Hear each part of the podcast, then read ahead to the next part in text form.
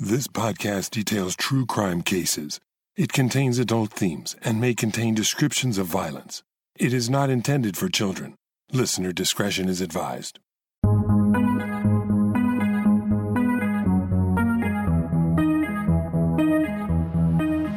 Thank you for joining me for today's episode of Once Upon a Crime. As we end the year 2021, I'm sharing some very special episodes with you, as I want to do at the end of each year, and that entails bringing on some very special guests to join me in talking about true crime cases. This year, as I was planning these episodes, I noticed a similarity in the cases I chose. They are all high profile cases where the perpetrator, or person suspected of being the perpetrator, becomes famous, or infamous, if you will. Much has been said, written, and aired about these cases, with a standard narrative applied to each, including what happened, how it happened, and the motivation behind each crime. But you who are regular listeners of Once Upon a Crime know that I try and dig a little deeper to tell the story behind the story of true crime cases. In each of the cases I'll be covering this month, there are details I felt had not been revealed, or at least questions that I still wanted answered. So, to help me do that, I've chosen guests who, like me, really wanted to dig into the details and discover the real story of these well known true crime cases. The first case I'll be covering this month is that of infamous serial killer Edmund Kemper III. Most, I think, might know him as the co-ed killer, but if for some reason you're not familiar with this case, I'll just give you a brief summary. Angie has made it easier than ever to connect with skilled professionals to get all your jobs projects done well. If you own a home, you know how much work it can take, whether it's everyday maintenance and repairs or making dream projects a reality. It can be hard just to know where to start, but now all you need to do is Angie that and find a skilled local pro who will deliver the quality and expertise you need. Angie has over 20 years of home service experience and they've combined it with new tools to simplify the whole process. Bring them your project online or with the Angie app, answer a few questions and Angie can handle the rest from start to finish or help you compare quotes from multiple pros and connect instantly which means you can take care of just about any home project in just a few taps. Because when it comes to getting the most out of your home, you can do this when you Angie that. Download the free Angie mobile app today or visit Angie.com. That's A-N-G-I dot com. Edmund Emil Kemper III was born on December 18, 1948. Side note, why are so many serial killers Sagittarius? As a Saggy myself, this is very offensive to me. He was born in Burbank, California to Clarnell Stage Kemper and Edmund Emil Kemper Jr. Edmund was the middle child of the family. He had an older sister, Susan, and a younger sister, Ellen. His parents divorced when he was about eight years old, and his father remarried and had little contact with his children after that. Clarnell raised the three children in Montana, while their father lived in Southern California. At the age of 14, Kemper ran away wanting to live with his father. He was only there a short time before his father took him to the town of North Fork, where his parents lived on a ranch. North Fork is a rural town located in between California's Central Valley and Yosemite National Park. His father decided Edmund couldn't live with him and his new family because he made his wife, quote, nervous. Telling Edmund they were going to visit his grandparents over Christmas, he instead left him there. Edmund's grandparents, Maud and Edmund Sr., took charge of the teen. The following summer, on August 27, 1964, 15 year old Ed Kemper took a shotgun and shot his grandmother in the back of the head, killing her. When his grandfather returned home from an errand, Kemper shot and killed him as well. He then called his mother and told her what he'd done. She called police, and Kemper was arrested and remanded to the California Youth Authority. He would remain incarcerated until the age of 21 when he was released to the custody of his mother, who was now living in California near Santa Cruz. Within three years, he began killing random women he encountered driving around Northern California. Between May 1972 and February 1973, Kemper murdered six girls and women. In April of 1973, he murdered his mother and her friend. He then fled to Colorado, but called the Santa Cruz Police Department from that state, confessed, and turned himself in. He was tried and sentenced to life in prison, and he is still incarcerated in a prison medical facility in Vacaville, California. Kemper is often described by his height. He stands 6 foot 9 inches tall, and his intelligence, It's said he has tested in the genius range. He was one of the first serial killers interviewed by Robert Ressler and John Douglas of the FBI for their initial research into these types of killers. This was because of his willingness to talk about his murders, including details of beheading and dismembering his victims, necrophilia, and allegedly also cannibalism of the corpses. He is one of the most infamous serial killers in American history, and many stories, real and imagined, have been told about him over the decades since he committed his crimes.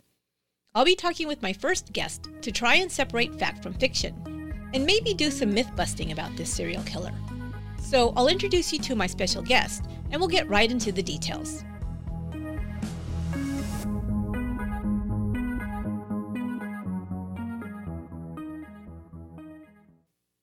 First up, I'm so pleased to introduce Emerson Murray, author of a new book titled Murder Capital of the World. Emerson's book, in my opinion, is the definitive research guide, if you will, of a series of murders that took place in the early 1970s in the area of Santa Cruz, California. It would be revealed in time that not one, but three serial killers, although the term was not yet in use at that time, would be active in and around that seaside town, which before then was mostly known for attracting surfers and families visiting the Santa Cruz Beach Boardwalk, not for serial murder. But that would change, and Santa Cruz for a time would be referred to as, like the title of your book, Emerson, the murder capital of the world. Welcome to the show, and I've really been looking forward to this discussion. So, um, so Thank welcome. you.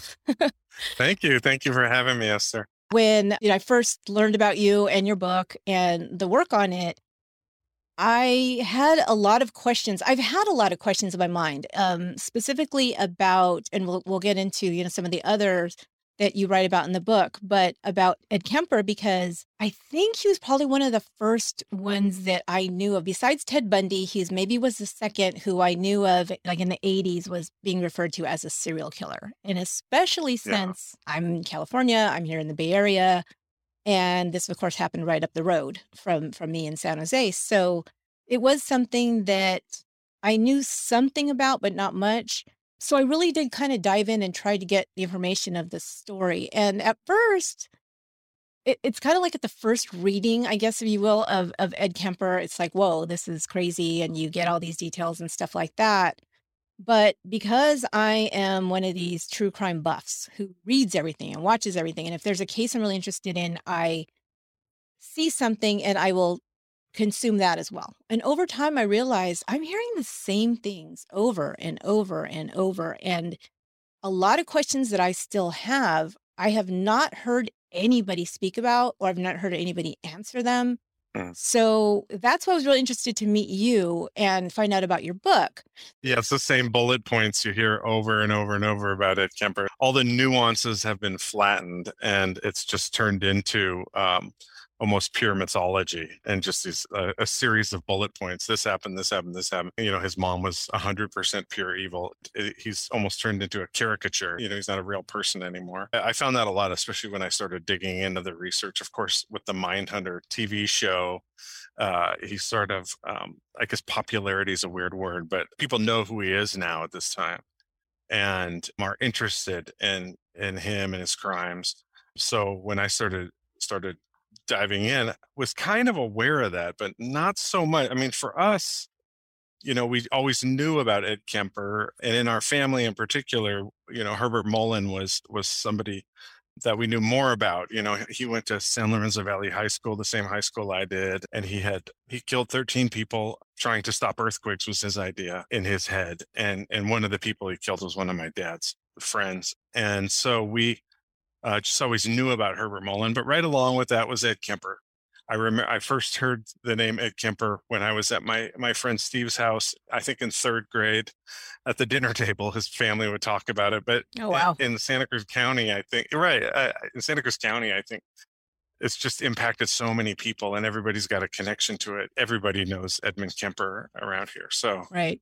yeah. So yeah, so I wanted it to, to first of all ask you. Well, you kind of answered a little bit of it of why you were so mm-hmm. interested in this in this topic, um, and why you wrote the book. But and we can mm-hmm. go into uh, give a quick summary about the three that you do talk about in you know extensively Okay. in the book.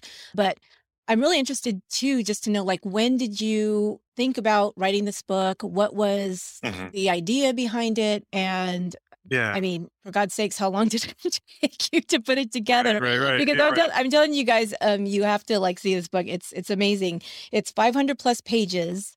It's got like everything. I mean, it's like like I said, it's like a it's like a desk reference manual of everything, Mm. but it's put in order.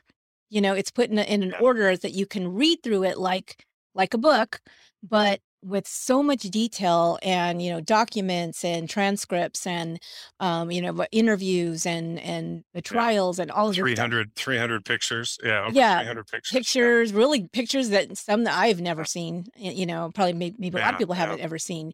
So yeah, so tell me a little bit about how you came to put the book together and like you know, just the process of that. So to be honest, I, in some ways, I, I never felt like I had a choice.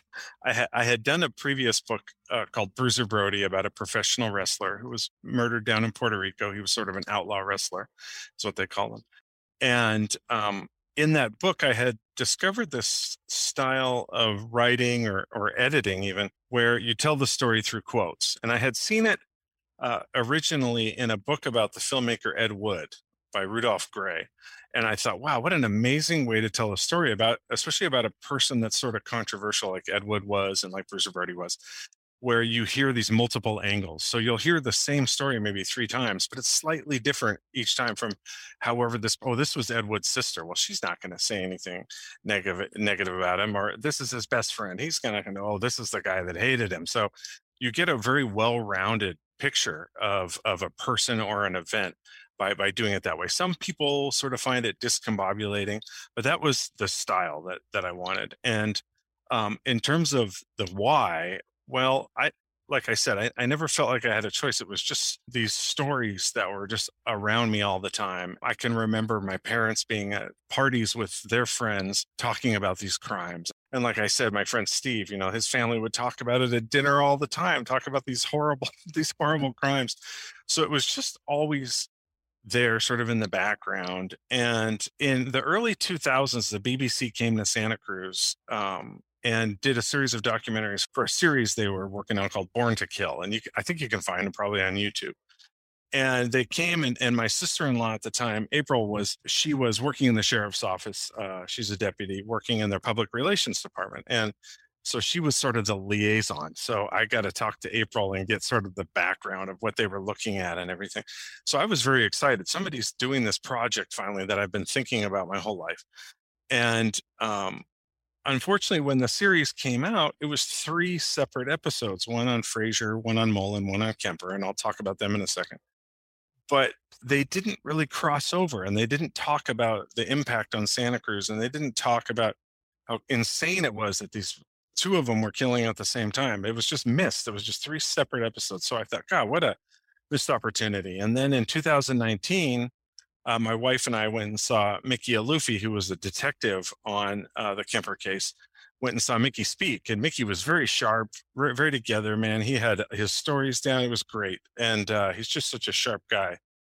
But as I looked around in the audience, I thought, if I'm going to do a project, especially one that's a first person you know, getting quotes, I'm going to be in trouble in a few years. Everyone around me is 80 and 90 years old, and the memories are fading, and some of them are have passed away and and will be passing away. You know, obviously we all pass away, but um, so it was literally the the next Monday that I was sitting in in my office at work, and I thought, oh, I got to start writing. You know, I got the formula. You know, I know I want to do quotes. I, I, have the impetus now. Like I'm in a hurry. I'm in a race against time. And so I just jumped in and, and started gathering quotes and interviews. And with Kemper, of course, you just go on YouTube and once he starts talking, you can't get him to stop talking. So there's a, a bunch of interviews on there with him, and he's very candid about his crimes.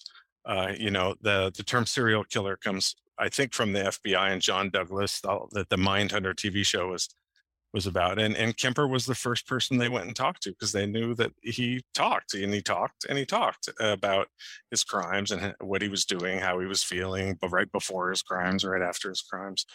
So that's sort of the why. The other thing is that there's so many, like you mentioned, there's so many books and projects out there that just hit these same bullet points over and over and over. And and it was like oh, we need to dig a little deeper i know that we can do better you know i know that wikipedia and google are easy but we got to start talking to the people that were actually there and, and getting that kind of information. That's sort of the why. Angie has made it easier than ever to connect with skilled professionals to get all your jobs projects done well. If you own a home, you know how much work it can take, whether it's everyday maintenance and repairs or making dream projects a reality. It can be hard just to know where to start, but now all you need to do is Angie that and find a skilled local pro who will deliver the quality and expertise you need. Angie has over 20 years of home service experience and they've combined it with new tools to simplify the whole process. Bring them your project online or with the Angie app, answer a few questions and Angie can handle the rest from start to finish or help you compare quotes from multiple pros and connect instantly, which means you can take care of just about any home project in just a few taps. Because when it comes to getting the most out of your home, you can do this when you Angie that. Download the free Angie mobile app today or visit Angie.com. That's A-N-G-I dot com. John Linley Frazier, he was actually a mass murderer and he killed um, in Santa Cruz. We had a family named the Ohta family. And Dr. Ohta was a very prominent eye surgeon. Uh, his wife was very involved in the community. So John Linley Frazier was, he fashioned himself as sort of an eco-terrorist. He, I think without a doubt, had some mental health issues and he he murdered uh, four members of the Ohta family and Dorothy Cadwallader, who was Dr. Ohta's uh, secretary. And this happened on the heels of the Manson murders and on the heels of the Zodiac crimes. And so this was a massive, this got press all over the world, gun sales through the roof. This division between sort of straights and hippies just, you know, was put to the test as stress test. And California and then, came out in a really good light, right? California. all this right, is Cal right. Manson and Zodiac and all of these like, oh Lord. It's like, what is going on out in California? Has it gone everyone gone mad? So and, and shortly on the heels of that, um, Herbert Mullen uh, started murdering people. He was a local boy. He, uh, like I said, went to the same high school I did, and and, and, grew up in this this area. He started experimenting with drugs, and he had some tragedy in his life. His best friend was killed in an accident, and so he started killing because he believed that by human sacrifice he could prevent natural disasters, such as an earthquake that would that would break California off into the ocean. So he he started killing men, women, children. He killed a priest in his own church. As a kid, I used to think of him as Michael Myers in, in the Halloween movies, yeah. just you know, there's just this insane killing machine. And then, along with Herbert Mullen, and very roughly the same time, Edmund Kemper started uh, murdering co-eds. He had murdered his grandparents when he was 15 and w- went away to Atascadero in the CYA, California Youth Authority. And then he was released to his the custody of his mother against everyone's better judgment. And he started picking up hitchhikers. He practiced on hundreds of hitchhikers where he would just pick them up and try to get them comfortable, but drop them off with no harm done. And I always think of him as like a as a hunter. You know, he was perfecting what he had this ultimate game plan for. He had his special glasses that made him look uh, less threatening, and his murder clothes that were dark if he got blood on him, and his car that he had rigged up where he could drop a chapstick in the door handle and his victim couldn't get out. You know, he just had thought through all all of that stuff, and even the way he dismembered um, the bo- the victims after they were dead, so that um, identification would be very hard. Yeah, so he started uh, murdering, and then ultimately, uh, I think, as most of your listeners probably know, he ended up killing his mother and, and her friend, and then he fled to Pueblo, Colorado, and, and ultimately turned himself in.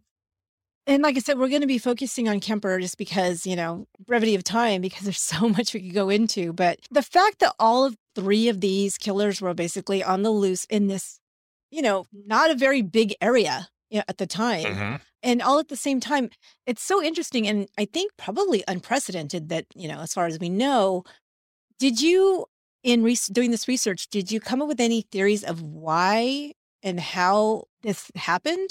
Yeah, and I don't there's no like uh, silver bullet kind of theory. In the book I present several different like hey, this was going on at that time and I I think because each of the killers were so different I think that um, each sort of had different mitigating factors, but there were a couple of threads in common, you know, and that is, you know, one, the mental health system in California was being defunded by Governor Reagan. Ronald Reagan was our governor at the time, and he he really defunded the mental health system. All three of them had contact with the mental health system uh, in California. You know, you can we can talk about the age gap, like the generation gap, and the Vietnam War and the protests, and sort of um, people breaking out into that hippie lifestyle, especially especially in Santa Cruz, and drugs being more street drugs being more readily available. Um, there were all of these sort of factors.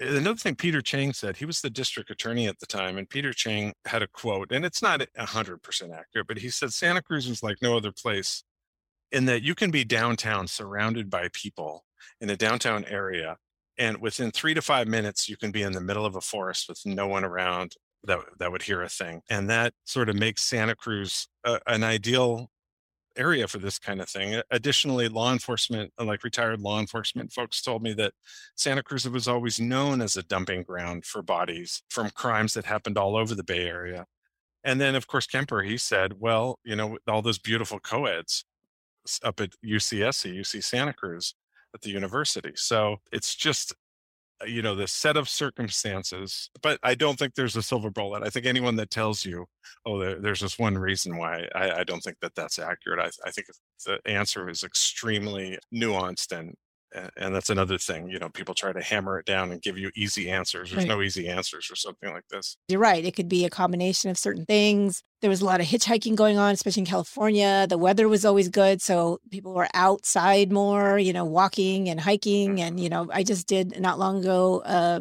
a series about the trailside killer um, oh yeah, you know, and that yeah, was good, good that was another one that you people talk about because you know people were outside and people weren't afraid then as as they are now or, or as wary maybe. Um, as yeah, and I think these cracks had something to do with with that.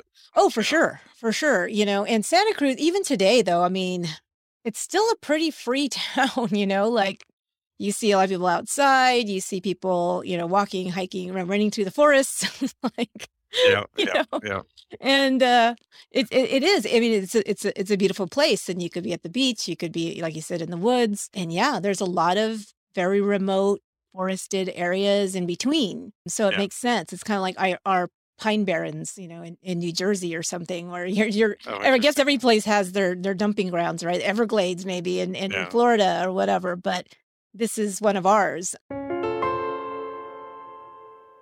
If I could pick out a few things that I think made Kemper seem to be like this real boogeyman that everybody was so, you know, fascinated by, and he became number one, like you said, is he talked a lot. So they got a lot of information from him, which you don't normally get from these killers. Even when they get caught, they'll still deny, they have nothing to say. Like Bundy, when they do talk about maybe some of the victims, they don't talk about all of them.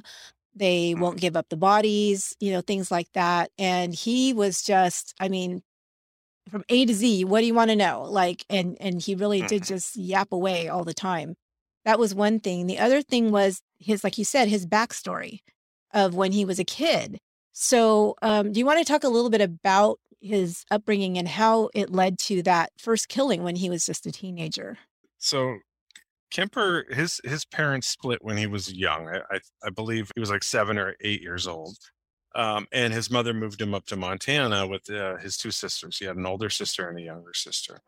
Even from the outset, he he had issues. He really worshipped his father, and this is according to his sisters, who I who I heard interviews with, and, and others like his friend that he grew up with. He um, really worshipped his father, and his father was not interested in taking him. His father went off and had another family in Southern California, got remarried, had a stepson, and just went on to a different life. Kemper never fully accepted that. He just couldn't accept that his father would do that to him or that that, that had happened.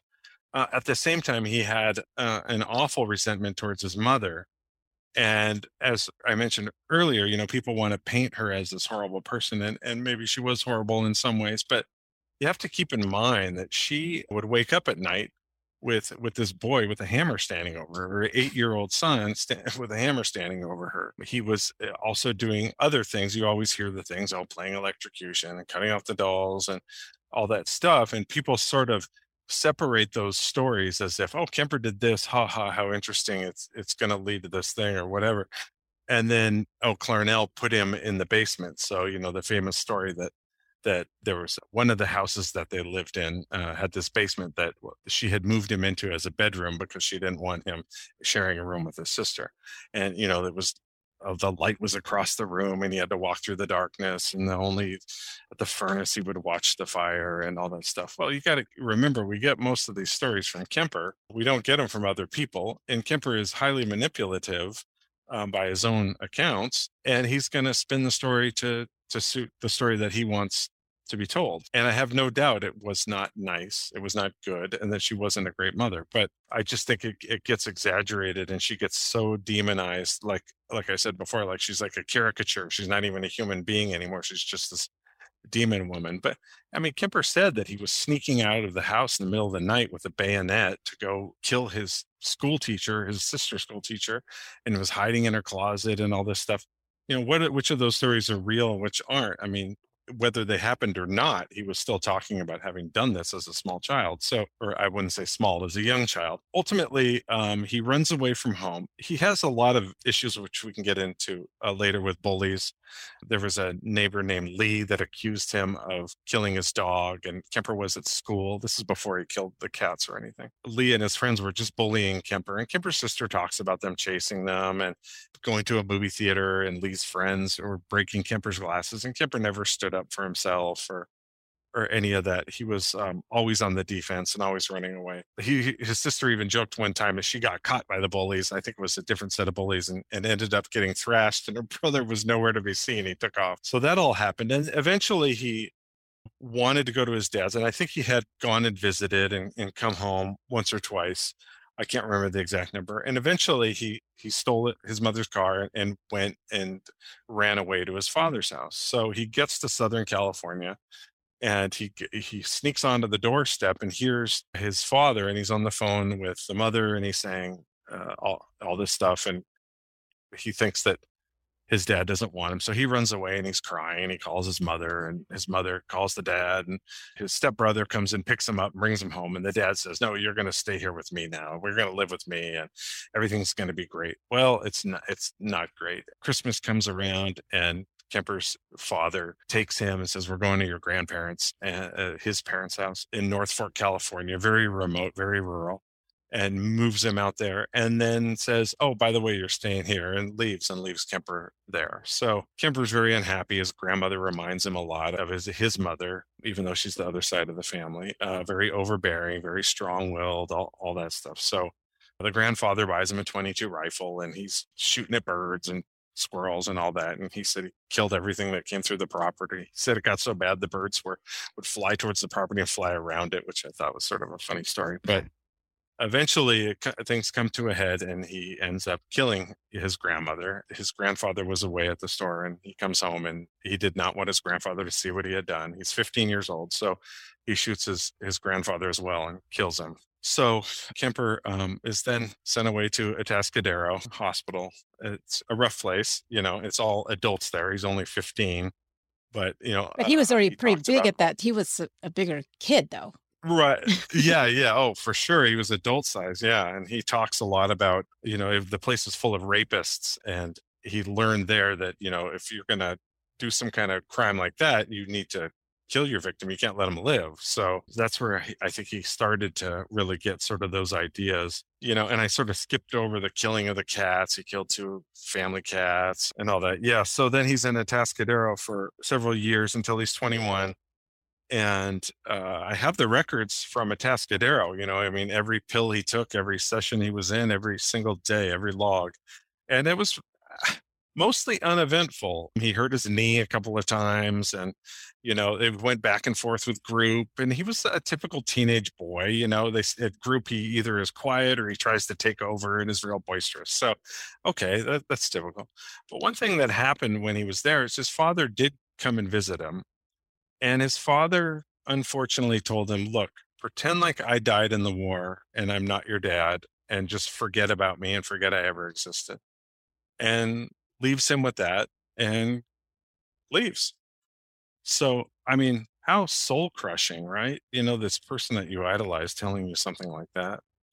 So Kemper's mother and his sister, his younger sister, visited him every other week I have records of that. But his older sister had a family. And then eventually, as we started and when he turns 21, he is, he's released to his mother in Santa Cruz. She had moved to Santa Cruz because they were talking about moving him to Montana even though the crime was committed in California, his mother was in Montana and they talked about moving to Montana and she, she didn't want that to happen. I guess it's like a hellhole or something there in, in, that facility they wanted to move him to. So she came to California and moved into Aptos and I think she was in Capitola first. So, you know, that whole story you just told, I think you highlighted some really good information there because that is the thing that you hear. That is the talking points that you hear about Kemper is that his mother was this horrible person. And it's almost like she brought it upon herself what he yeah. did because she, you know, was so horrible to him and abusive and you know either psychologically or physically or both you hear all these stories about that or really vague because you don't really get details because people don't know the details they just kind of assume yeah. what he's saying like you said is the truth without really knowing what that truth is. But here's the here's the things that I pulled out, and and that's the reason why, why I went through through your book, um, and all of the, all of these details because these were the questions that I had. My thing, my background is in psychology. I have a degree in correctional psychology. So when people are incarcerated or have done, you know, these things or whatever, and see psychologists, psychiatrists, that's the part that I want to pick apart and say, okay, so let's get down to what happened here you know like why did they react the way they did? Why did this happen? What i see even with like you say some things that you see on tv or, or books or things like that about these crimes is they're not interested in that. They're interested in the details of the crime mm-hmm. especially kempers because they are so horrendous. They are so mm-hmm. gruesome and they are so you know just out there that people get really caught up in that and they don't look at all at what i think is more interesting is why, you know, what happened mm-hmm. here. So, one of my first questions, you know, again, coming from that psychology background is, and I dealt a lot with family dynamics and, and I worked with juveniles. So, with people that were juveniles who ended up incarcerated for you know, anything from murder to car theft to whatever. I always want to see what's happened in the family. You know, what are those relationships like? Who are these people? How did they parent?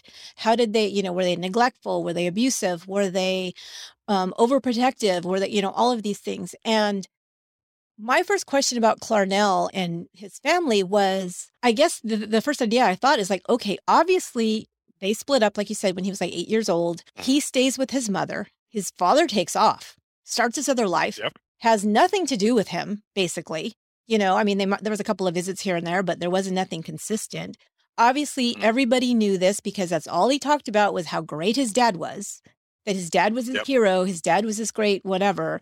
Where he got that information was really all in his own fantasy because it also sounded like even when his dad was there, his dad was not even his sister say that he was not involved with the kids his exactly. sister said yeah, something about, about, yeah his sister said something about like you know i don't think he never wanted to have kids like he wasn't interested yeah he wasn't yeah. there and so mom was doing all the parenting yeah. so you have some things and this was really interesting to me that you have some I, maybe I, was it from Atascadero. it must have been right after he killed his grandparents because things that Clarnell has said. I don't know if they're written or they were like a, a yeah. interview or something. Yeah, that's an interesting document. So it's a document when he was after he had been arrested, and he was in CYA for a short time while they were figuring out the trial and while they were figuring out what to do with him.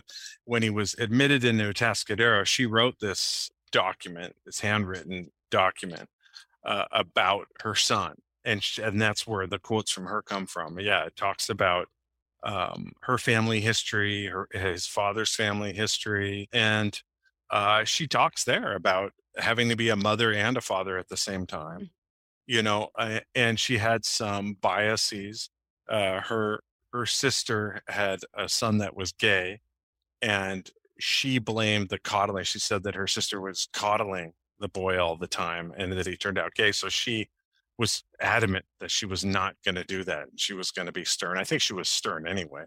She had um, sort of a, a, mean, a mean sort of sense of humor, and was very critical of things and and questioning of things. And just um, she was a tough woman, no doubt. Yeah, so that's where that document comes from. That comes from when he was admitted into Atascadero, and it, it's sort of fascinating to get her insight. Obviously, it's her baby boy, but yeah, and, know, and that's that's what I got from it. You know, in some areas. she did talk about the because you know she was saying he's being raised with just his mother, not a father, and two sisters.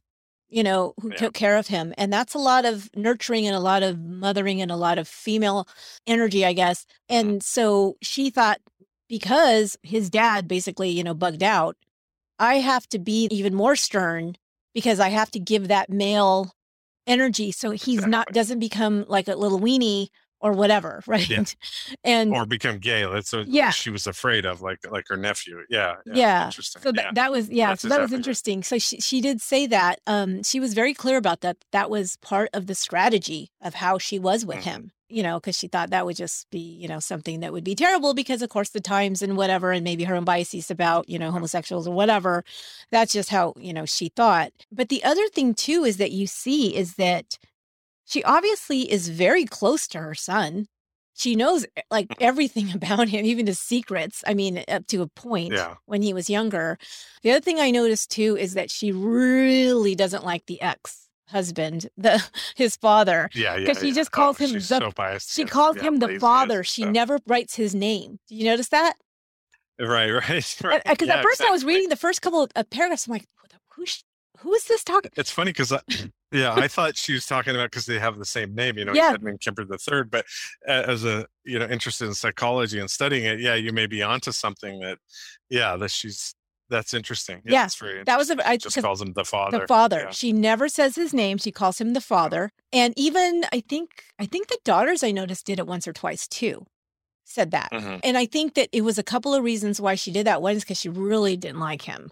And two, Yeah. because it was like he's distant from us. He is not, I'm not going to call him his father or his dad. Yeah, he's not of this unit. We are a unit. We're a family, and he is right. elsewhere, not involved. he- yeah, I think I think you're- definitely onto something there. Mhm. for sure. And like you said, she's very insightful, knows the secrets, doesn't miss a thing. And so it's interesting when Kemper says, since I was eight years old, I would stand over my mother while she's sleeping with a hammer.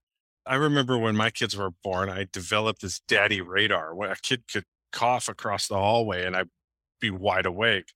You know, what mother is not awake? Yeah, I mean, unless she's drinking, but is not awake when this eight year old standing over her with a hammer. Give me a break. And so, you know, I, I know that she she knew that those things about him, that he was troubled in a lot of ways, without a doubt.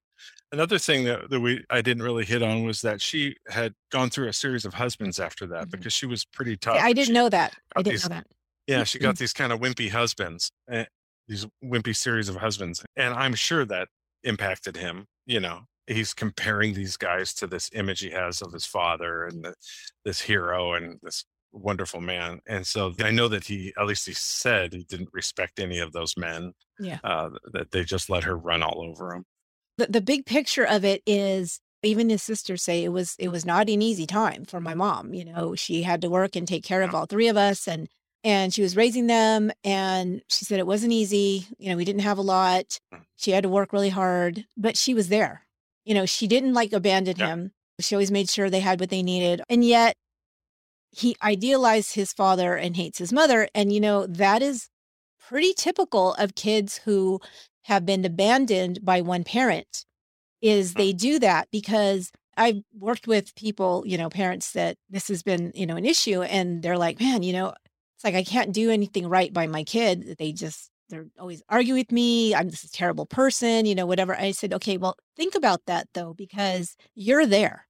They know in, you know, in their being, in their gut, that you are the solid parent that is not going to leave them. So you mm-hmm. are the safe one to dump on. Right. Because if he was to say something to his father, like, you son of a bitch, you abandoned me, his father would be gone and he'd never see him again or hear Yeah. from him again. And he knows It would it's not separate safe him even do that. more. Exactly. Right. Right. Yeah. And I said, sense. so Yeah. it sucks that that is what happens to you, but know that that means that they really in their gut know that you are the stable parent that's not going to leave them. You know, and Yeah, so yeah, that's yeah. what I saw with him because because here's a couple of clues to me too about what he did. He killed his father's parents. He didn't kill his mother's parents or his mother or his Right. sister, even though he said he wanted to. He killed his father's parents, you know? And when I realized that, I thought, okay, why aren't people getting this? You know, the person mm-hmm. he really hates is his father.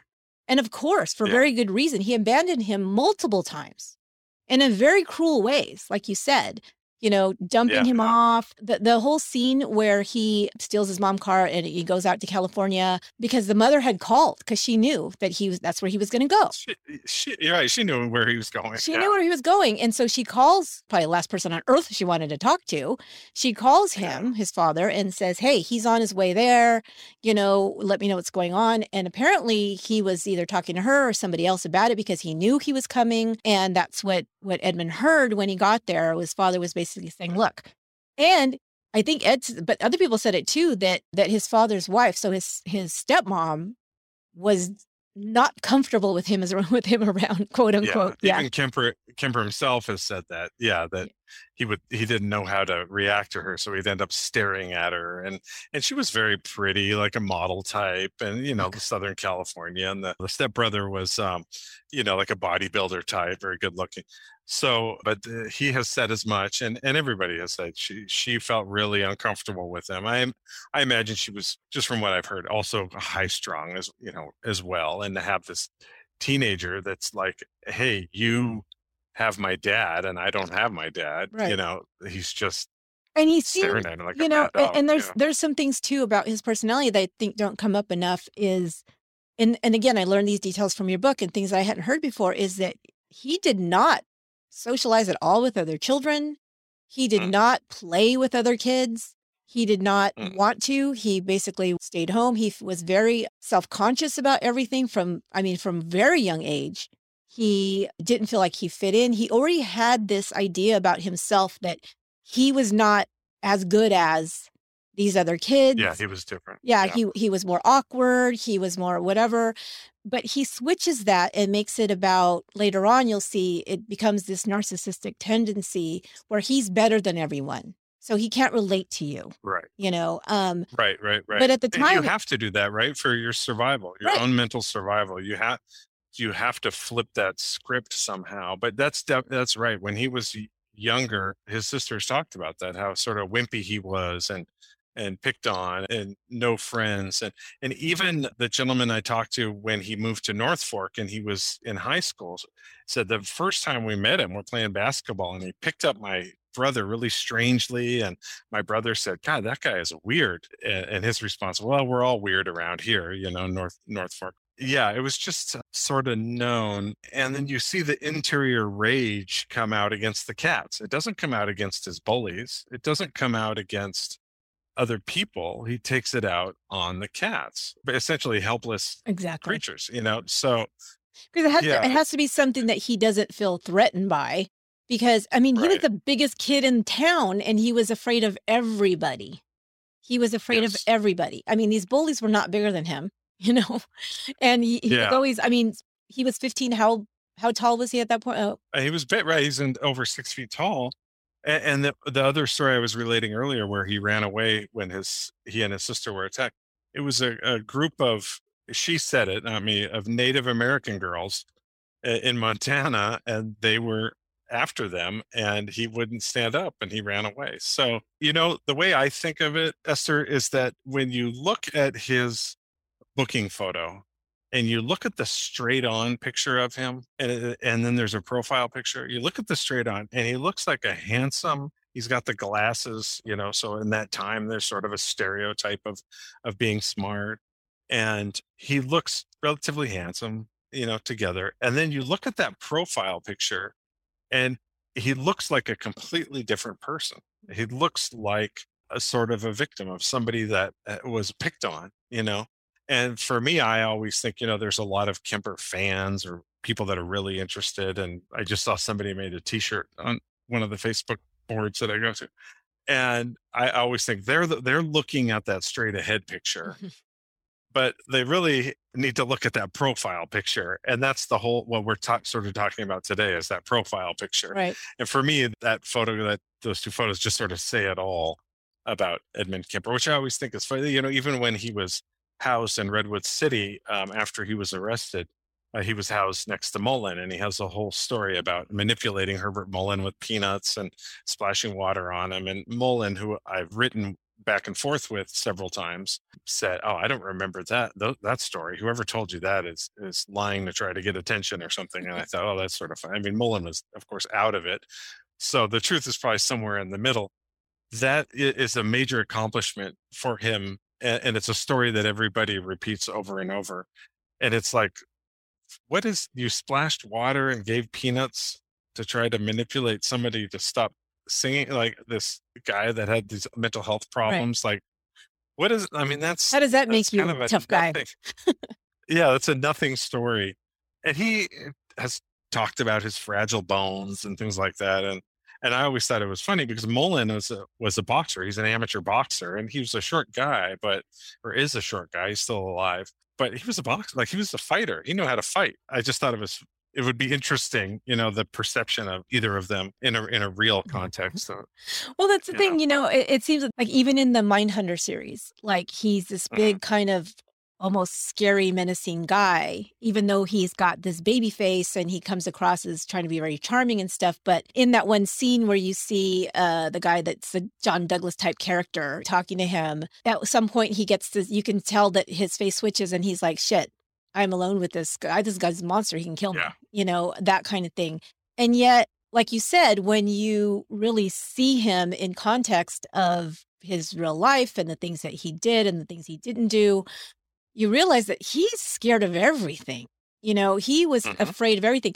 And this was, you know, one of the reasons why he was so careful when he was planning his crimes because he did not want to get yeah. caught because he thought I'm going to get killed. Like the, the police are going to just kill yeah. me, you know? And that was, yeah. that was the thing. So he was always hiding everything. Um, of course, you're going to want to hide that if you want to continue doing it as well, you know, the, the serial killer mentality. But yeah, but he was afraid of the bullies in school. He was afraid of his mother. He was afraid of confronting his father. He was afraid of just about everything. And even though, you know, despite the size, because he was what, six foot nine at, as a, at adulthood? Yeah, six nine. Six six nine, yeah. you know, big dude. And he used to hang out with cops, but they kind of thought he was, a, some thought he was a nice guy, some thought he was a weirdo, you know, like there was kind of half and yeah, half, yeah, or just annoying. That was the other thing I was going to say. He was so annoying. So annoying, you know, and it's like everything I read about him. It's like again reading through the lines and reading his I'm sorry, but there was times in the when he's going off on his whole confession thing that I'm like, okay, Ed, okay, let's go, let's go, let's move through this, you know, because mm that was like you said his his big claim to fame and now he's this the scary monster dude that did this stuff. But even the cops that were listening to it were like, just would he just shut up already? You know, like yeah, not yeah. because it was so gross. Uh, the trip home. But it was. When they brought him back from Pueblo, there was exactly four people from law enforcement and, uh, or three people from law enforcement and that brought him home. And yeah, they were like, we needed him to keep talking, but at the same time, oh my gosh, please shut up. and you know, it was just, hours of just him droning on oh, about and he yeah. did and he was, you know, he definitely had details about things, but of course, you know, from his own perspective. And one of the reasons why that stood out to me about him just being annoying. And then so when I picked that up in your book was when the cops would say, man, he just he was annoying. He used to talk and talk and talk about it. He'd walk in, start talking about himself, you know, and mm-hmm. he just go drone on and on and on and about his problems and about this and about that. And and sometimes it was like, all right, we got to go, you know, like it was that kind of thing. And the reason why I was looking for that kind of thing is because of the story. Again, it's one of these things that you hear over and over and over in every account when he's talking about when he killed his mother, because he says mm-hmm. that was that night it was late and I came home or she came home or whatever. And I went to her room or the doorway of her room and she said, Oh, I guess you're going to want to talk all night now. Now, that to me rang completely 100% true that she would say that right. to him. And I thought, because you're so freaking annoying. Like she was probably like, oh God, I'm tired. I'm half drunk. Leave me alone. I just came from a party. And you're going to come in here and drone on about some bullshit that I know is bullshit. And it's like, can we just go to sleep? You know? But the other thing that I picked up from that statement that he made about his mother is that she would listen to him she would be there. Mm-hmm. She, you know, and Marley sometimes she told him to shut the hell up, but you know, who who wouldn't? You know, it's like right, right, right. you got this gigantic guy living in your tiny du. That's the other thing. That's a tiny duplex they lived in. It was Right, right, not a right, big place. People think, oh, he had this Yeah. huge backyard where he buried bodies and heads. No, it's a, that's that was my question: is how did he do all this in this little tiny place? Because I know how small those places are. Right? There's not much Yeah, I art mean, to them or anything. So yeah, so she's no, I living mean, I this think it was huge just you know the sort of willful negligence. I think people just didn't pay attention. I mean, he talks about dismembering bodies in the trunk of his car, looking up. It's a crowded neighborhood too. I'm Mhm. not sure exactly how many houses were there back then, but if you go there now, it's Not a big street, neighborhood. right? Yeah, no, not at all. And it's like a U, so it's really compacted with houses. Or eh, so he talked about, yeah, you know, cutting up bodies in his trunk and looking up and pe- seeing people in their windows, and there they are looking out, and just a different sort of era, you know, where people just were were not vigilant in that kind of way. It was more Yeah. like mind your own business. You, you always hear about the um, what was the one in New York, Kitty? Uh, Oh, Kitty I forgot her last Genovese, yeah, Kitty Genovese. Yeah, Kitty Genovese. Yeah, as you always hear about that story. I remember that growing up, and I think that that was just a, sort of the uh, different attitude. That's Yeah. just the attitude. Or if you- if you- in, a lot of ways, if you go with my theory, it's like they're like, oh God, Kemper's outside. I ain't going out there. That guy just never shuts up. you're gonna get so much hate mail. That's great. no, bring it, man, That's because awesome. I'm telling you, this guy is he's if I go out there, he's not gonna stop talking. Yeah, It's- exactly. So I mean, they probably avoided him like the plague. So you know, and uh, he was just an annoying dude. And even in those interviews, even when you watch those YouTube, you can only watch so much of them, not because of the details so much. The details are disgusting, you know, and of course that could totally turn you Mhm. off. But to me, it's he just.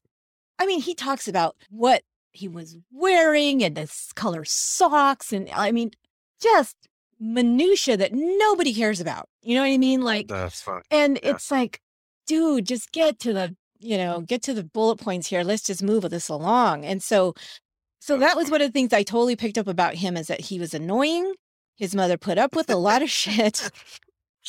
She lived with this guy, you know, and like you said, so this is the thing that I also learned from your book is that he went to, you know, California Youth Authority at first when he killed his, his grandparents because he was a minor and that's where they put them. But then they said, okay, this guy has some special needs. So he went to Tascadero, which is the, the psychiatric kind of, you know, prison facility, right? Yeah. And so that's where he was, you know, kind of uh, treated. And then they're the ones, that, you know, the psychiatrists there said, don't put him with his mother. Like that's a bad. It's it's like Yeah. you know oil and water. It's just like you know putting uh, fanning the fire of this guy's problems. Yeah. But then it looks like what they do. It, and this happens a lot of times with you know in the prison system is they transferred him back to CYA before his release, and then CYA basically said nothing. Like okay, your mother they- needs no, to come they get you. said worse than that. They said we're going to remand you to the custody of your mother. Yeah, because You she's your mom. with your mother. Right. Yeah. And who else do you have? That's all you have. Because your dad's not going to come. Yeah. Oh, he's dead. which I found I thought was sort of weird because the kid he's 21 at this point, you know, and like Harold Cartwright, who was the investigator for the public defender's office, and you know was very intimate, i- i- and he pointed out they they didn't have a choice. He turned 21, he's out of the system, he is going home, and so. But I thought it was interesting that they would say you have to live with your mother. I mean, he's he's older, so Yeah, that, that's that's a question But, I you had know. too, and this goes to the next kind of talking point that I feel like we need to like refute a little bit in some ways Mhm. is the fact that you always hear about how he was this genius, how he had Mhm. this super high IQ and he was this genius and this and that, and yet one thing we know about his his well, I know now from your book that he did not do well in school. He was, and not because he couldn't, because he seemed like he was intelligent, but mhm. he would never make an effort. He didn't like to put effort into anything. Like he, yeah, he yeah, that's true. To me, it was like, okay, if he was so smart, and you know, and the thing is too, the IQ I don't think was tested until he was at Atascadero. Is that correct? Yeah, that's right. Uh, I mean, that's the first time I found it, and and they tested him several times, and I think the numbers. The first one was 131, and and I actually I think it's in the index, but I reproduced. You know that that finding is in the book right there. That's I I didn't draw that, so uh, it was 131 at one point, and I think it went up to 140 something before he got out when he was a little older. So But mean, you hear you hear well-read. things like I, I I read things from like 165 to you know, Yeah. and I'm like, where do they get this? Like, Yeah, I, I think I and honestly, it feels like it goes up ten points every ten years. So like so I, I actually heard somebody say it was one eighty something. oh my I'm like, gosh. Whoa, that it it just keeps going up, doesn't it? And I think he was very he was smart, very smart. I think the law enforcement sort of you know gave that to him uh, with his uh, recollection, his very specific recollection of what people were wearing, what his victims were wearing, what was going on. You know, he just re- has an amazingly sharp memory. Is, does that equate to IQ? I don't know. I, I you know, in some but- way maybe, but That's the thing, Um, though, about yeah. serial killers. I mean, especially you know this about Kemper for sure, and for like the serials is they fantasize about what they're going to do for a long time before they start putting it into action, right? Like you said, he did all of the trial, picking up the hitchhikers and all this, and the whole time he's thinking about what he's going to do and how he would do it and how he would get away with it and all this stuff. Yeah. And so that goes to that whole eidetic memory thing because it's like you are fantasizing about this so long that when it actually happens, it's like you're seeing it in cinematic color. Like this is like everything Wow. I ever wanted. And I'm gonna and even if they're not exactly correct, in his mind, that's what happened because this is his fantasy. And so that is, you know, of course that's not gonna escape. And he's gonna want to that was the thing I think for these serial killers, the hardest thing is not being able to talk about it.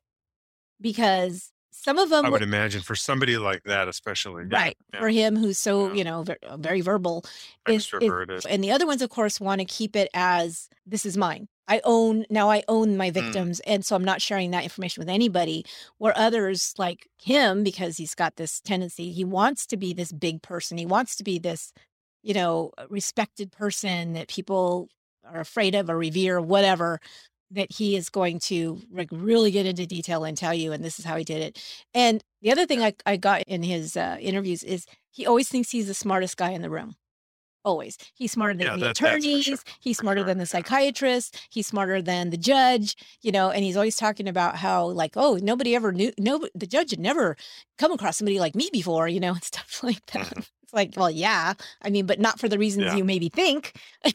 Like, right right right right the other thing is is he tells a very good story he he is a master at, at telling a good story another thing i liked about or the why i chose you know telling it as quotes is you could you could track that especially with kemper where when he's first arrested he tells a story a certain way and then later on once he gets his you know his appointed uh, public defender and he puts in that insanity plea oh suddenly the crimes are much much worse.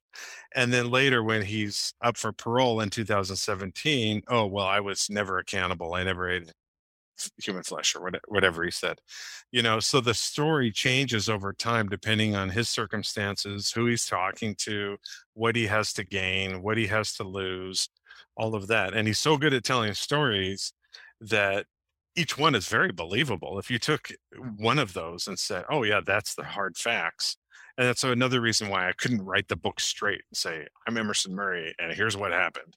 You nobody knows. He's alone at night with these victims or these people that are already dead, these corpses, and doing what he's doing.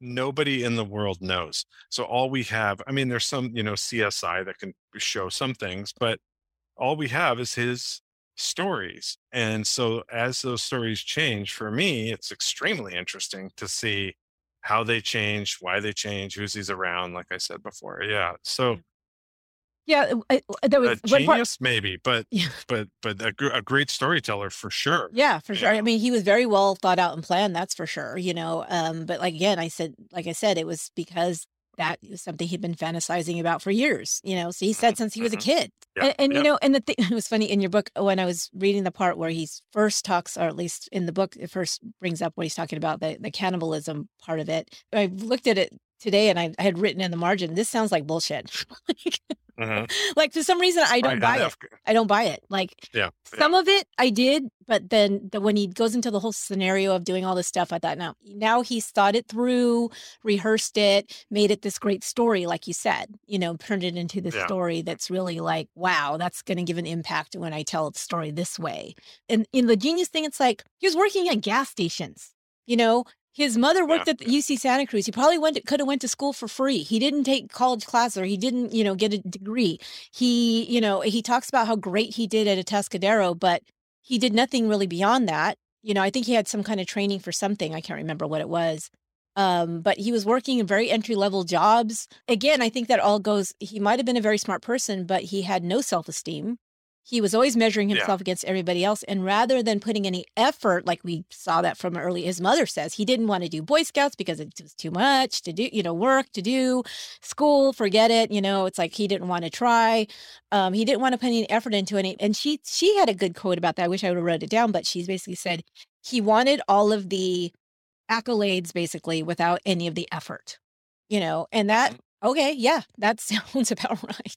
You know and you mm-hmm. see that through his life and the yeah. only thing that he put his time and energy into was you know becoming this killer. That was it. Yeah. And nothing else in his life worked out. But why? Because he was spending so much time fantasizing about doing this and not actually doing something of value to you know for the world or for himself or or putting any yeah. effort. So you know when people say oh he was so smart and he was this and that and it's like no he was a freaking loser. Don't you understand? Like he could have been because even the I think it was a judge it was like you know you could have been something. You could have done really well. You're an intelligent guy and this and that. And it's like, yeah, you became, you decided to take, he said something about the two paths. I forget exactly how he put it, but yeah. he said you took the, you know, you took the dark road or something like that, which is kind of the same thing that judge said to Bundy when he, you know, to Bundy. Yeah. yeah. Yeah. Which is interesting to me, but because that was, of course, later on. I mean, he's not, there's this much about this tiny piece about him that's interesting, and the rest of it is so mediocre. You know, his whole oh, funny. life is yeah, so yeah, mediocre yeah. if you think about it. I, I totally appreciate your perspective because I don't like to, uh, 100% agree with you, but I love it that it's just it's just different, you know, because everybody sort of toes the line when it comes to to Kemper, and it's just refreshing to hear. Yeah, you know, I guess because you know I've I researched so many cases, and I just see certain patterns in these kind of individuals that do these these crimes, and if you really look beneath the surface, there's not a whole lot to them. You know, there's not, mm-hmm.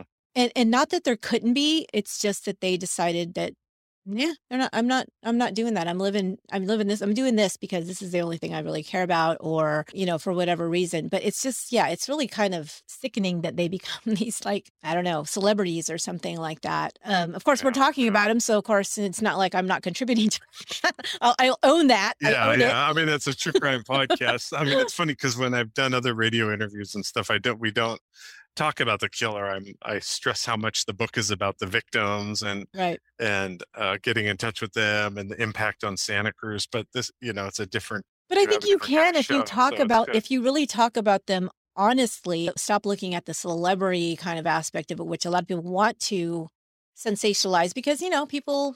I don't know. They they buy it. it. It's packaged very nicely on you know these these half an hour shows on television or something, but it's not the truth. Right. The other thing I did not know, I don't think I ever knew, was the fact that he was actually had a girlfriend, was engaged during some of yeah, this. Yeah, he had, he had a fiance, which just totally doesn't fit in a lot of ways. But when you start to break it apart, it it does in a lot of ways. You know, she was like a sophomore in high school. Oh gosh. And yeah, and he would go visit her family, and uh, he would have to sleep in uh, her little brother's room so she's sleeping with like the six year old little brother in a tiny bed, 15 year old. I can just see him. Fiance. yeah, is next door. Well, and her parents couldn't stand him. Oh, they yeah. thought he was, I think they said uncouth or something. Yeah, like I actually put that because I said, see, this this is somebody who knew him, and it goes to my theory. Uh, it was the father, Richard. Was it Verbrugge? Is that how you say it? Uh, Dick Verbrugge was an investigator. Okay. Yeah. Oh, the, okay. And he had interv- he had interviewed the father. Yeah. Yeah. He said when asked what he felt about Kemper in general, Kemper's fiance's stepfather stated that Kemper showed a gross lack of training in every respect, making reference to his table manners, politeness, and lack of consideration for other people. I mean, he's dating this woman while he's killing, while he's on his. I did not know that.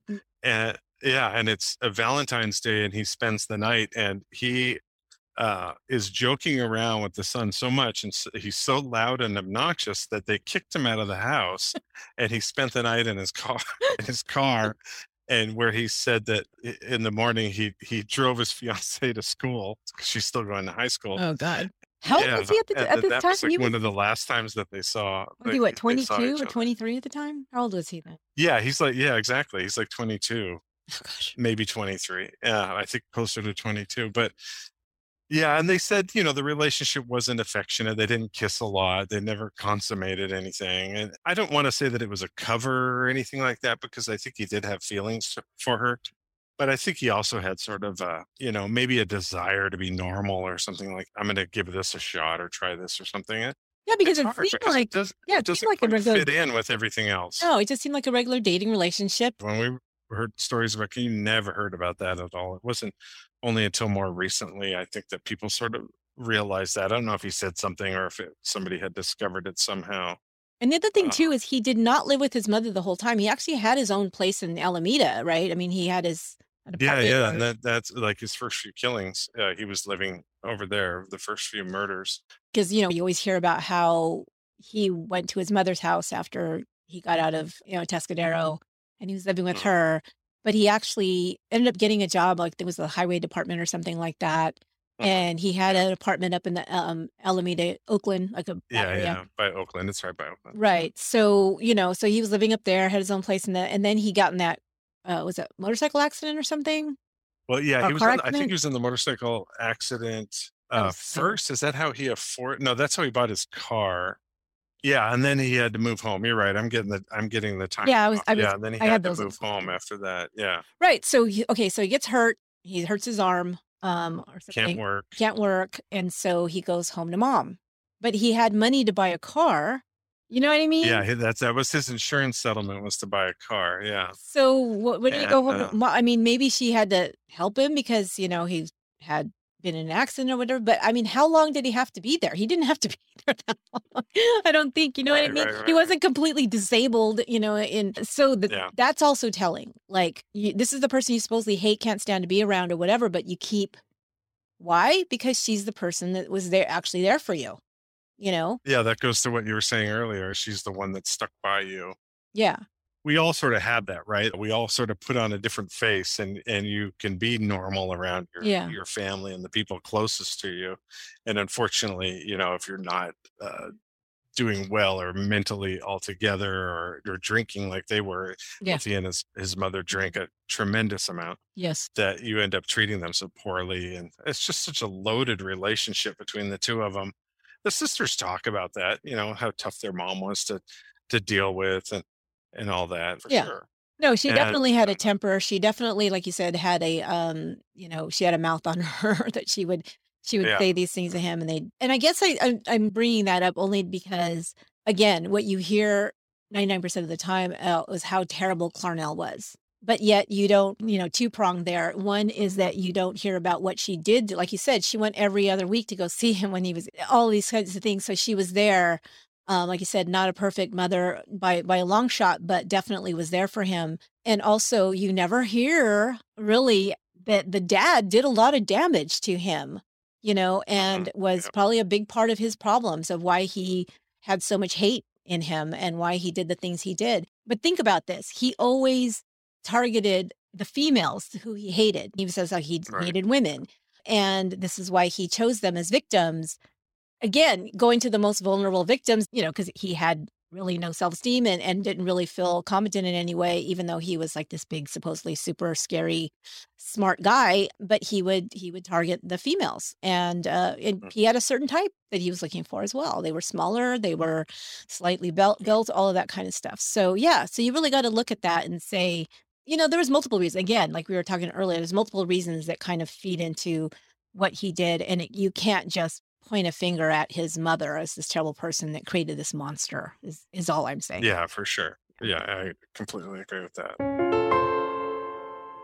I remember hearing a couple of the interviews where he says, "When we were were drinking, we would fight." You know, so it wasn't just her; like they were both, like you said, drinking a lot. And I don't think that that And it would escalate. He said, you know, they, they, it would be the stupidest little thing about whether he should go to the dentist or something like that was the example that he gave. But uh, it's just these small things that would just get bigger and bigger and bigger and bigger and, and, you know, explode. And even the neighbors commented, oh, they used to fight a lot. Even the fiance, when I wrote her a letter and, and she responded, she said, oh, yeah, they used to fight a lot. So I mean, it's just yeah, it was it was a bad it was a bad dynamic and they shouldn't have been that's kind of like one of the final things that I I got from the book too is is reading his words. I mean, he obviously is very self-aware of some of his own motivations, some of his own hangups and things of why he was doing what he was doing, his own anger, but when it got to that question or that part of the story that he's telling, he was going to always make it because this person did this is why I did this. Even with the victims. Oh, funny. Even with the Yeah. victims. Like he would say, she said this thing. And that really set me off. Even though he had just finished saying that he had planned it and he had picked this person out, and this tonight was going to be, you know, I was going to find this person and, and do this thing. And if they got Yeah. into the car this way and all of this stuff. But then he has to, in his mind, find a reason, one thing that they did, or he just takes it, well, you know, my mom made me mad that night. So that's why I went out. And then this, you know, this victim said this thing or looked this way. And he always perceives that everybody's looking down on him, that everybody thinks they're Mm, better than him. Yeah. And so he Yeah. brings that up multiple times, like, oh, you know, these college, and that was the thing, the college girls. They were going to college and they thought they were all this. It was the first, uh, the first girl that you, and I didn't know a lot about her background, but apparently she had uh, come from a wealthier family and had, uh, I forget what what it is that she was involved with, but it was something you had to have money. Or skiing, yeah, Oh, skiing. Oh, skiing, and, yeah. and she would traveled around the world and had pen pals in different countries. Yeah, she And not that he would know yeah. that picking up a hitchhiker, but you know, he may have got her to talk. He and knew it after the fact. Yeah. yeah, and then he brings that in as oh see because you know and and that was the thing the whole overall motivation is and this i think he, like you said came out later you know after he was he was arrested and everything is where he talks about that he was striking back at the people in society who would be most like missed kind of or it would be Yeah. felt their impact would be felt because they would have contributed to the world basically you know they had an education and they were talented and they were this and they were that and this is what I'm like, how would he know that picking up these? They're hitchhikers. He didn't know this. Yeah. And also, um, it just doesn't sound like anything else you know about him. He, he wasn't that kind of aggro, angry killer. He killed him in the nicest, quickest possible way. If you're going to kill someone, maybe. I mean, that sounds disturbing for me to say that, but, but he- what you everything he did was it was after they had died. You know, Yeah. anything horrible he had done is after they had died for the most part Yeah. um, you know, I'm thinking of Aiko Koo. That was Yeah. a horrible, horrible death. But for the most part, you know, he shot him, and it's just that line, that motivation. I just, I just never really bought it. It just, No. he didn't come across as that aggressive or angry, or he just didn't. I mean, ultimately, I, th- I think that you know the prosecution had it right, and he was a sex killer. Yeah. I mean, it, Yeah. nobody wants to hear that that it's that simple you know he's learned about rape in Atascadero and he just knows that he has to kill him so that they don't turn him in and and that was very common at that time and i talked to chris Cottle, who was the assistant district attorney under peter chang and later became district attorney and then uh, and then he became a judge. Uh, chris said that he had tried so many rapes of women hitchhiking and during that time period and when it started when it really started picking up and happening uh, that he could not get a jury to take it seriously. The attitude was oh she's out hitchhiking oh she asked for it that kind of thing and it took years before they were starting to get juries in that had some kind of freaking rational thought about the whole thing like no what? Are you why are you victim blaming or victim shaming? Like give me a break and and it just took years and years And it seemed like that came out way later too, when he's he's coming up with this theory about why, you know, he picked these people. And I said, no, he picked them because they were female and they were, you know, seemed like easy prey, and this is, was his fantasy.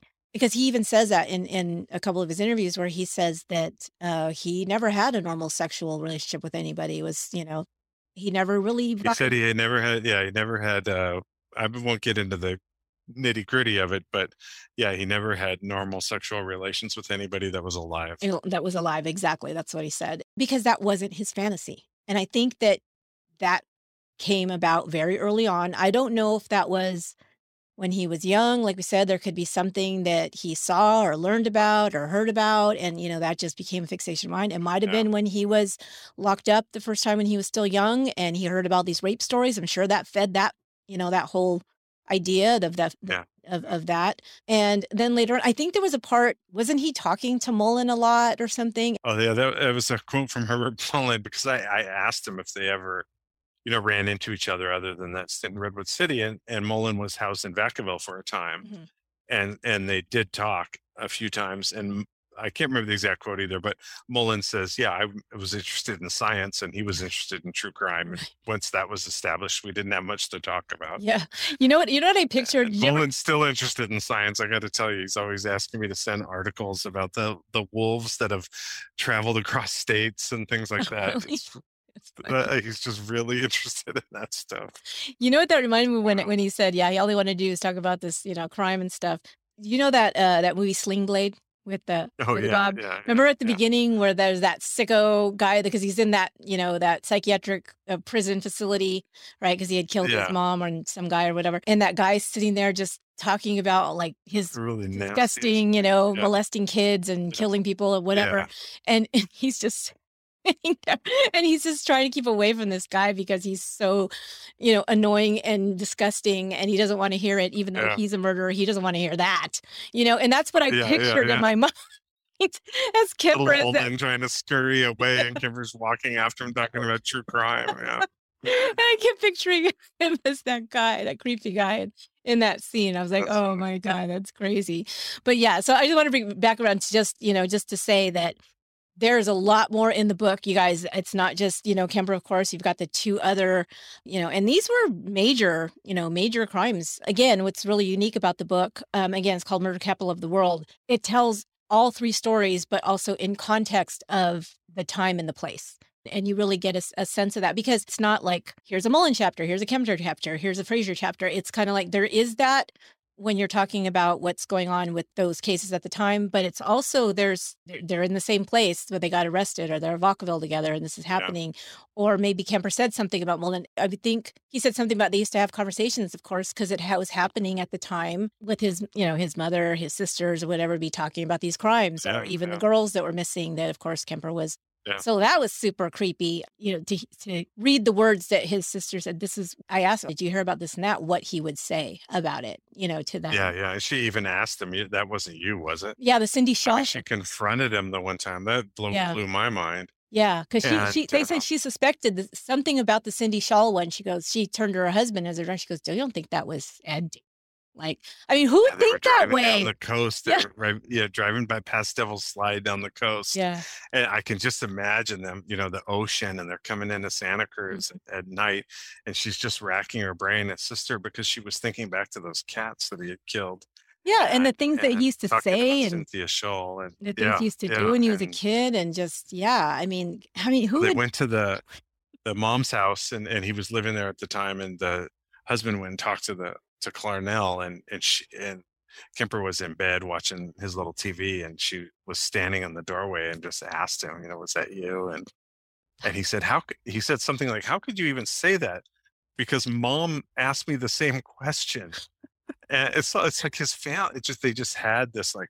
Oh, maybe like they it had crossed their mind without a doubt. Well, so I mean, it's not like he hasn't hadn't murdered before, so Well, that's the thing too. Yeah, it's you know he had done it before, so it has to cross your mind. I mean, the killings were very different, Yeah. but it just has to cross your mind. And it's UCSC students and the moms working up there, and yeah, it's so close. I mean, yeah, there was you know, I tried to find other times like were they ever in the same place or anything and the closest i got was his sister worked at the drug abuse prevention center uh, in santa cruz and it, it was sort of a very well-known sort of drug rehabilitation place and it went through all sorts of drama itself but she worked there and she in the interview the tape that i have she actually remembers herbert mullen staying there wow. because he did and, and I, I i found those documents and you know he was like snoring and not paying attention to group and i think the notes say like mullen failed group or something something kind of extreme and he did not stay very long but she remembered him and i thought wow that's that's sort of amazing that was one of the few big surprises for me where uh, things linked up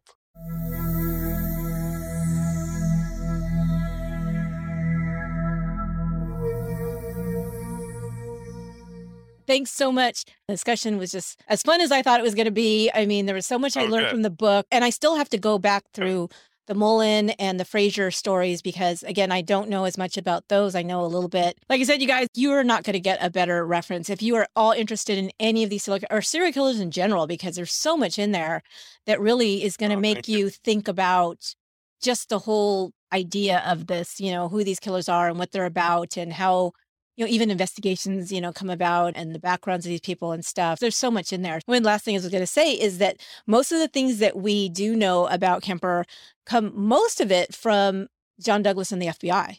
You know, it, it's yeah. that narrative. And so this gives you so much more than that. You know, as much as they got information as they got, and of course that was very instrumental in, you know, creating this whole, you know, the way that they identify and catch serial killers. But there's so much more to it. God, just the pictures and the documents and stuff in here alone. It's like that will just keep keep you going for a while. But uh, yeah, really, really well done. So, um, and I appreciate you letting uh, my audience know about that because I know they're going to be really interested in it. So, how can they find the book? How can they get it?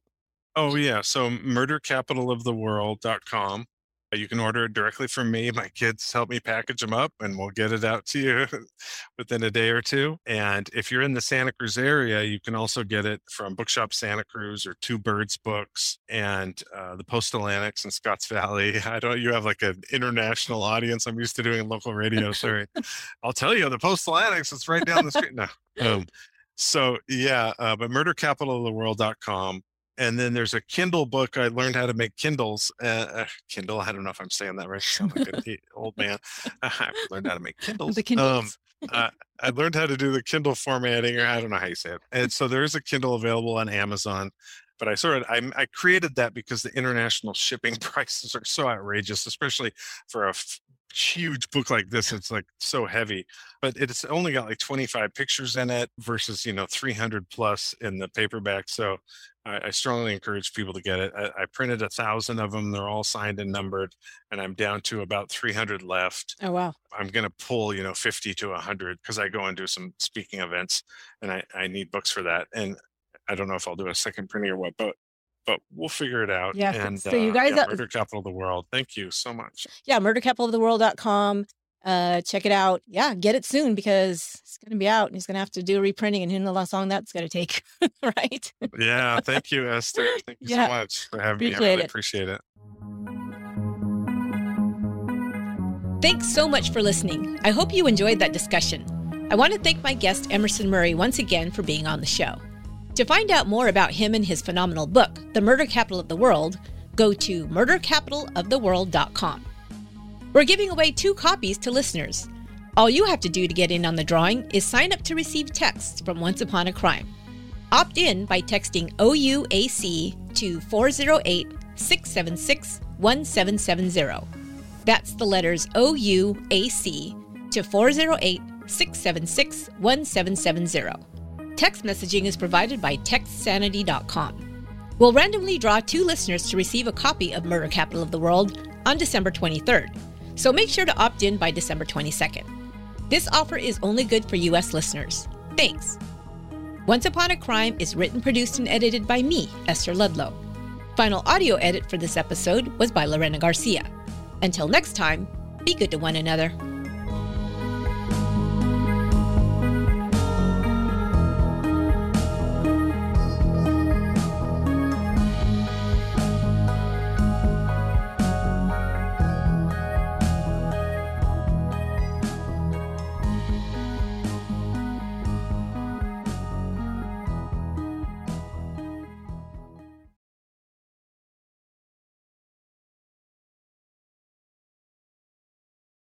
Angi has made it easier than ever to connect with skilled professionals to get all your jobs projects done well. If you own a home, you know how much work it can take, whether it's everyday maintenance and repairs or making dream projects a reality.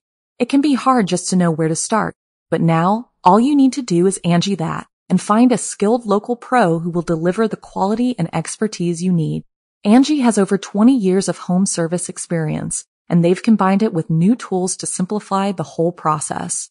Bring them your project online or with the Angi app, answer a few questions, and Angi can handle the rest from start to finish or help you compare quotes from multiple pros and connect instantly, which means you can take care of just about any home project in just a few taps. Because when it comes to getting the most out of your home, you can do this when you Angi that. Download the free Angi mobile app today or visit Angi.com. That's A-N-G-I dot com.